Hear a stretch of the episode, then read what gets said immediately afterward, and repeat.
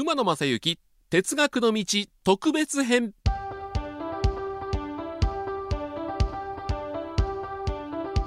さあ、4回シリーズでお送りしている哲学の道特別編、いよいよ4回目最後ということになりました。こんばんは、 MBS アナウンサー馬野正幸です。こんばんはってなんで今ふっと言葉が出てきたんだろう。これ収録も昼間やってるんですが、なんで今こんばんはっていう言葉が出てきたのか、非常に自分でも不思議なんですけども、早速今週もこのテーマでやっていこうと思います。阪神電鉄藤原会長に徹底的に聞いてきましたということで、1時間ほど藤原会長にはお話を伺って、これを今回4回に分けて皆さんに楽しんでいただこうということで、これほとんどカットしてないですよね。ほぼノーカットで藤原会長のお話を全部お伝えするわけですけども、やっぱりですね、今回本当に嬉しかったのは、ひょんなことから年末にちょっと藤原会長にお手紙出しまして、こういうことを僕番組でやってますと、どうでしょうかということを封書で出しましたら、阪神電鉄の本社近いんで、私が投函した翌日には着いたみたいで、その日の夕方も秘書の方から電話がかかってきて、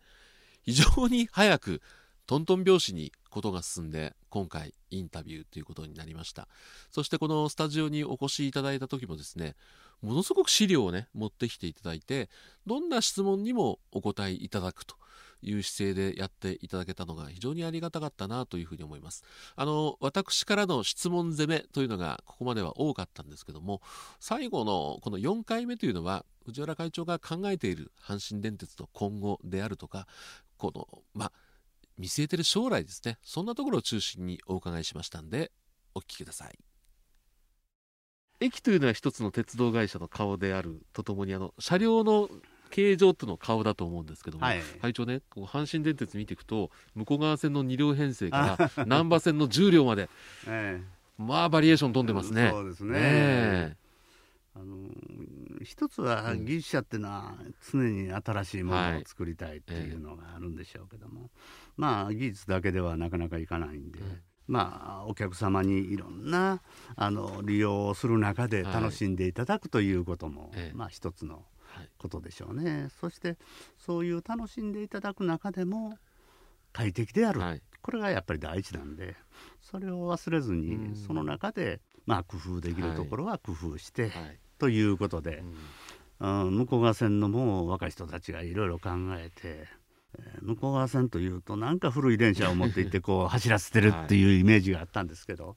そういうふうなのを払拭するようなイベント性のあるものということでやったようですけどね。派手な車両がね、そうですね、入ってますもんね。なんで電車の中にベースがいいんだと思いましたですけどね。いろんなお話会長を聞かせていただいたんですけども、藤原会長が思う阪神電車の魅力というのはどんなところでしょうか。やっぱりその51駅を皆さんと共に盛り立ててきた、そしてその街づくりに阪神電車が役立ってくるような格好で皆さんが考えていただいてる、これが一番嬉しいことですね。ですからこれからは本当に少子高齢化という中で、今まででいうとそこに住んでらっしゃる方の数、これはだんだん減少傾向になってくる、ですけども、これからはいろんな方がそういう特徴のあるところを面白がって、あっちへ行きこっちへ行き、こういうふうな交流を重ねながらまた新しい社会ができていく、そういうお手伝いができる会社であろうなとこう思ってますね。ですから大阪もこれからネットワークがいろいろできてきます、なにわ水線ができたり、北陸新幹線が来たり、それから、リニアが来たり、いろいろします。そういう中で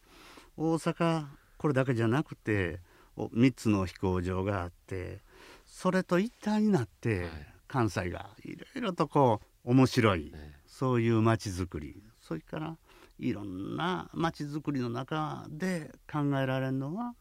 どういう暮らし方をするんだと、こういうことなんで、そういう中に阪神電車が一つあっていろんなご提案ができる、はい、まあこういうことになったら一番嬉しいところですね。はい、はい、会長の口からはもう軽々には語れないこと僕分かってるんですけども、我々ファンの夢としては近鉄の特急がいつも走ってる阪神を見たいなって時々ね臨時電車でありますのでね、甲子園って書いてあるところに近鉄電車が止まったり写真撮ったりとか、これはね相手さんもあることですので、ねなかなか経験にはと思うんですけども、いずれ姫路から名古屋までそらすごいですね。ファンだけですねそんなこと思ってるのね。本当にねいろんなネットワークができる中で、面白い考え方も出てくるかもしれませんね。お忙しい中、はい、貴重なお話ありがとうございました。はい、また引き続き今後とも哲学の道をよろしくお願いします。こちらこそありがとうございました。今回特別ゲストとして阪神電気鉄道株式会社藤原孝興会長にお越しいただきました。本当にありがとうございました。はい、ありがとうございました。4回にわたってほぼノーカットで藤原会長、阪神電鉄藤原孝興会長のお話をお伺いして皆さんにお楽しみいただきましたけども、いかがでしたでしょうか。もう阪神電鉄というのはある程度、これ私個人の意見ですけども、沿線もかなり成熟していて、これから新しく街が開かれるっていうところもそうそうないですし、10年以上前に阪神難波線というプロジェクトもスタートしてある程度の完成形を見た、今梅田駅の改造工事とかいろんなことを行ってますけども、やっぱりこれから発展していくにはどうしなきゃいけないんだ、どういうことを沿線の人は求めているんだろうということで、お話聞いてるとやっぱり線路を敷いてそこに電車を走らせてお客さんを運ぶだけじゃなくて、1回目の時にねこの公共事業に近いもの、街を作るみたいなお話もされてましたけども、ただ鉄道を走らせるんじゃなくてそれによって街自体を魅力的なものにするということをやっぱり考えてらっしゃるっていうのはお話を聞いて改めて、分かりました。ただ我々放送局もそうなんですけども、なかなか接してくれる人が減ってくるとどうしても利益につながらない、そこをどうやってこれからさらに大きく発展していくのか、まだまだここではお話しできないいろんなお考えもあったんじゃないかなというふうに思います。ちらっと難波線の開業によってレールがつながって、姫路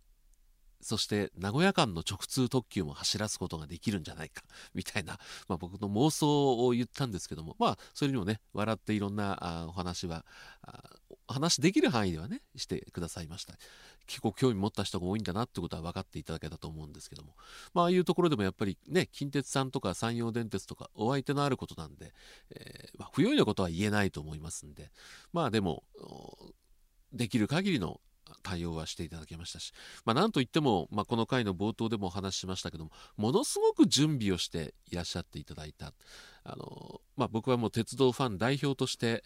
阪神電鉄藤原会長にお話を聞いたわけですけども、そういういろんな声も拾い上げながらまたできるものはやっていこうっていう姿勢をねいつもお持ちなんだなということがありました。甲子園の駅がリニューアルされた時に甲子園駅のエレベーターのボタンがですね丸いボタンだけじゃなくてそこに赤い線が2本入って野球の公式のボールみたいになってるんですね。であれを見て僕ふっと思って、自動改札など閉まってるゲートありますよね。甲子園だったらあれは平たい板なんですけども柔らかい素材できた、あれ柔らかいウレタンの素材できたバットにしたらどうなんだろうと、ETC のゲートがそうですけどそういう感じにできないかなって僕ちらっと当時社長だった藤原さんに言ったことがあるんですね。じゃあ藤原会長それ現場に言ったんじゃないかなって、現場の人に馬野さん現場でできることとできないことがあるんであんまり勝手なこと言わないでくださいって怒られたことがあるぐらい我々利用者の話に耳を傾けていただいている経営者なんだなということを思いました。本当にお忙しい中藤原会長をはじめ阪神電鉄の皆さんにはご協力いただいていろんなお話を伺わせていただきました。ありがとうございました。もっとね、これどうでしょう、やっぱり僕かつて、旅組いろんな番組で甲子園の駅長さんにお話を聞いて、今回も藤原会長のインタビューの中でも出てきましたけども、4万人近いお客さんを一瞬にして運び去る阪神電鉄の野球輸送はどうなんだろう、これ僕から説明するんじゃなくて現場の方に話をしていただけたらもっともっと面白くなってくるんじゃないかなと思いますんで、ぜひですね次回は甲子園の駅の駅長さんに来ていただくのはもう、いやでも会長さんがいらっしゃったんだから来ていただけるんじゃないかなと思いますんで、そういうお話も聞きたいなというふうに思ってます。かつて阿武隈急行の運転手さんにも出ていただきましたし、いろんな方にこのポッドキャスト配信お楽しみいただいてますんで、皆さんからこんなゲスト呼べないかなというアイデアなんかもありましたらですね、ぜひぜひ我々の方にメッセージをいただけたら嬉しいなというふうに思っておりますんで、お願いしたいと思います。ツイッターもありますし、メールもありますんで、ぜひ皆さんねそちらの方 SNS の方でも構いませんので、我々への希望ご感想などお伺いできたらいいかなというふうに思っております。郵便番号 530-8304 MBS ラジオ馬野正幸哲学の道、ツイッターは馬鉄1179 MBS UMATETU1179 MBS、 メールアドレスは馬鉄MBS1179.com umatetu@mbs1179.com で皆さんからのご意見ご要望ご感想いろいろお待ちしておりますので、よろしくお願いしたいと思います。まもなく我々のこのポッドキャスト配信も50回を迎えますので、100回に向けてますますクオリティを上げていこうと思っておりますので、引き続き皆さんご愛顧のほどよろしくお願いしたいと思います。重ね重ねになりますが、今回本当に阪神電鉄の皆さんにはお世話になりました。どうもありがとうございました。では皆さんこの後もご安全にお過ごしください。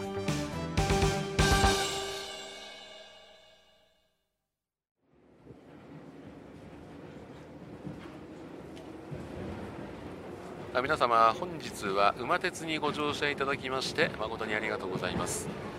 次は終点茶屋町でございます。どなた様もお忘れ物なきようにご準備お願いいたします。馬鉄またのご乗車お待ちしております。